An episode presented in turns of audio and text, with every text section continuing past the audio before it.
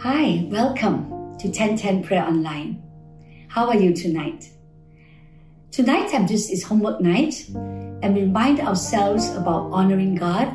I hope that you have read through the story of Leviticus chapter 10. And I know that sometimes we don't like the book of Leviticus, right? But actually, Leviticus is really about how do you come before a God that's so different, so special, so beyond understanding, so different.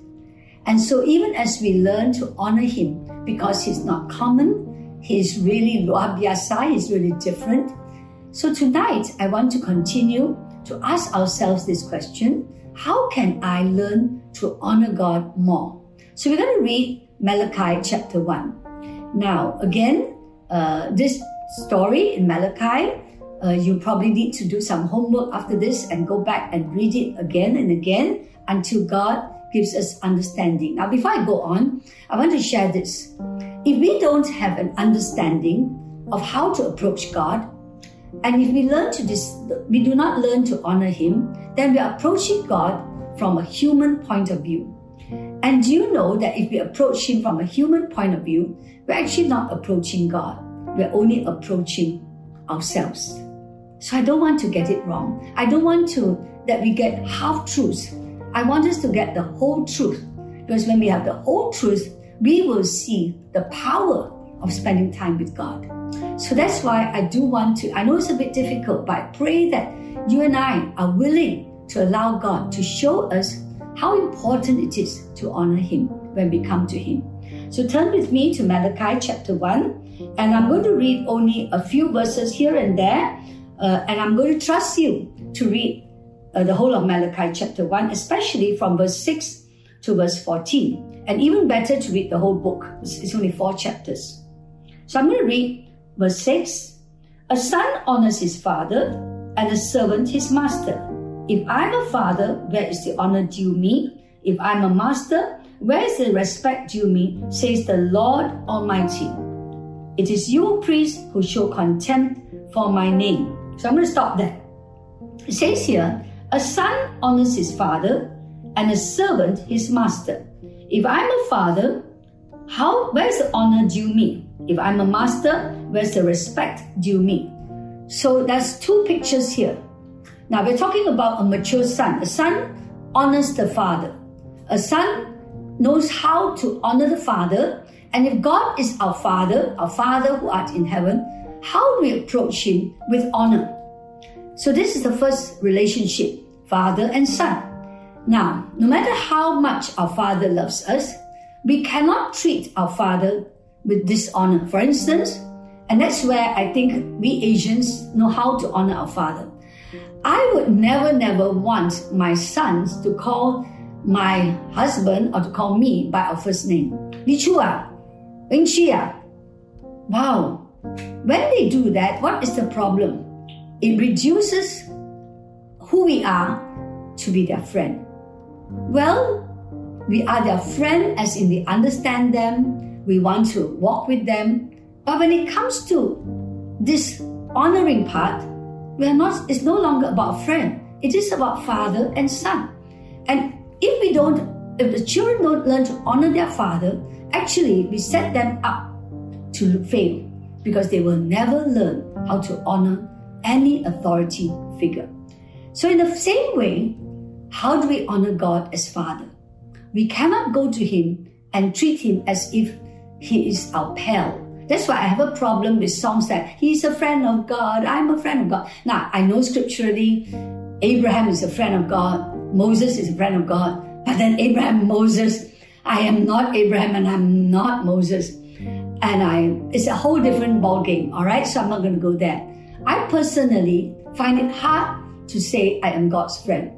So I call him Father because I want to honor him. And he's not just any earthly father, he's a heavenly father. A little bit different, even from approaching an earthly father. So I don't want to treat him as friend, friend, friend. It will cause me to put myself not on the same level playing field with him. But definitely, I'm not on the same level playing field with him. So that is what it means to honor God. The second thing is that a servant and his master. If I am a master, where is the respect due me? So, what is the relationship of master and servant? Now, God is not just our father, he's also our master. So, when we call Jesus, he's not just called Jesus, he's called in the New Testament 700 over times, he's called the Lord Jesus Christ. So, what is the meaning of the word Lord? in simple modern language, Master Jesus. Master Jesus. When Peter saw Jesus, he says, Master, Master, and he fell at his feet. So we, when we call God Master, we are no longer even son, we are his servants. When you think of a servant and a master's relationship, it's one of respect. When I talk to my servant, I don't ever want him to treat me in a disdain, is in a contempt way, in a despiteful way, which is what happened to the priest in the time of Malachi. You treat me with contempt. How did they treat him with contempt? Now you need to go back and read the story. How did they treat God with contempt? Well, when they came to offer offerings, sacrifices to the Lord on the altar, they offered diseased, blind, crippled, lame. That means well, honestly, they were really, I would say, not the right type of offerings. In fact, God began to say to them, Would you offer this to even your governor? So I go back to the word respect. And what is the meaning of the word respect? When I respect someone, it means I esteem that person very highly. Right? I respect the, I respect the Yang di-Pertuan Agong. I esteem him very highly. I respect the Prime Minister. I esteem him very highly. Why? Because of his position, because his authority. He's not going to be the same as me. He has more authority than me. I esteem certain people whom I highly respect. In the same way, if we say we respect God, that means we esteem Him. That means that we're going to give Him the best. That's why Malachi says, when you come before your governors, let's imagine the Menteri Besar or the Prime Minister comes and have a dinner with us, we're not going to offer him yesterday's food. We won't do that. In fact, not only that, we will start sprucing up our house. We won't put on our nice clothes. We won't even go with slippers. We won't wear shorts. We will put on nice clothes. We will want to honor him and we will make sure our dining table has the best cutlery and we will want to cook the best food. Why? Because that man's position is worthy of our honor. Is God worthy of our honor? So when I come before his altar, and if I say I want to honor him and I want to esteem him, I must offer him my best, not a half baked best. Not anything will do. This is quite serious now.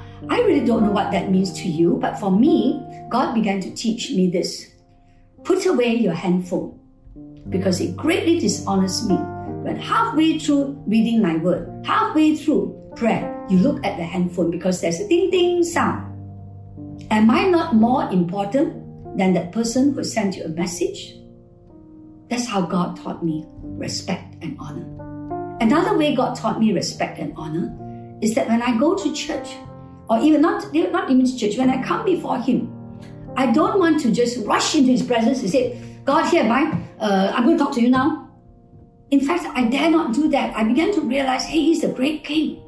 He, wow, he can actually barbecue me like he did with Nadab and Abihu. It's only because of Jesus Christ I don't get barbecued. And I think about it, he could have barbecued me a zillion times because I, I tend to just rush into his presence. Well, I learned from people, they, they go in about five minutes before the appointed time, they prepare themselves. So now I begin to go in and just sit down, quieten my heart down, maybe sing a song to get myself to honor Him, and then only I talk to Him. We prepare ourselves, we don't rush into His presence. And I think that would apply to me even when I go to church. It doesn't matter who the worship leader is, it doesn't matter who the preacher is, because it's not about them.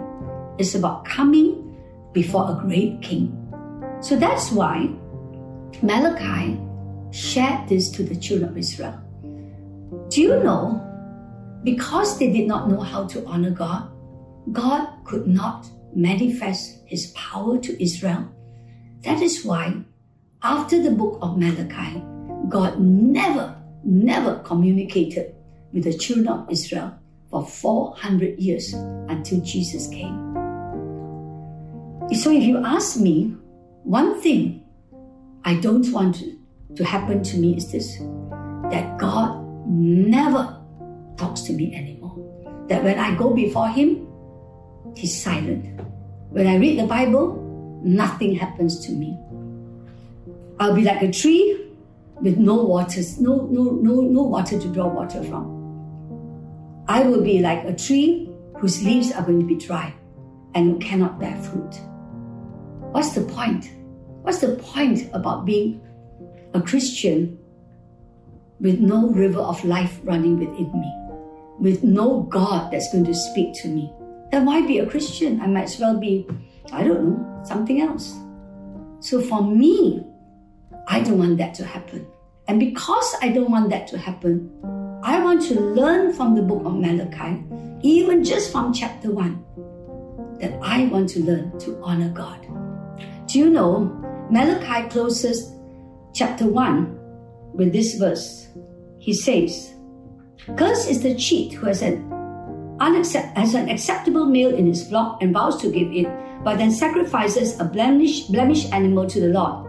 That he says, For I am a great king, says the Lord Almighty, and my name is to be feared among the nations. So God is saying, when we know that what is, we actually have things that we can bless God with. We actually know how to thank God. We actually know how to bless God. But we give Him not things that are totally not honoring. I don't want to go into what is not honoring. I think each of us will have to discover that. Then the Lord says, How can you do that? For I am a great king, says the Lord of hosts, the Lord of heaven's armies. That's what it means, the Lord Almighty. Jehovah Sabaoth, the one who's going to fight all our wars with us. And I intend to fight all your wars for you so that all the nations will even say, You are a great king. So I want to end by saying this. One way we can learn to honor God is to see Him as King, not just as Savior, not just as a shepherd, even though that is true. I think when I see Him as a great King, the Lord of heaven's armies, the commander in chief that's going to ride into battle with us. Wow. I want to learn to honor God. Amen. Amen. God bless you. So before we go off, why don't we just pray this prayer? And, um, you know, I'm reminded of that song again that the king of my heart be the mountain that I run to, the fountain I drink from. So I'm not going to sing that song, but I'm going to ask you to tonight uh, just go to YouTube, play it, and once more say, I want you, Jesus, to be the King, not just the lover of my soul, even though He is the Savior of my life or the Shepherd of my life, but to be the King, the Jehovah Sabaoth, the Lord of the mighty armies of the heavenly armies, who's going to lead us into battle. You know why? There are going to be many battles to fight. And we don't honor God.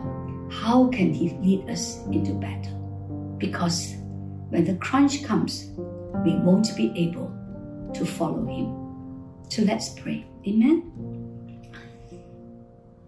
Almighty God, you're truly the Lord of heaven's armies, the Lord God Almighty, the Lord that's upon the throne.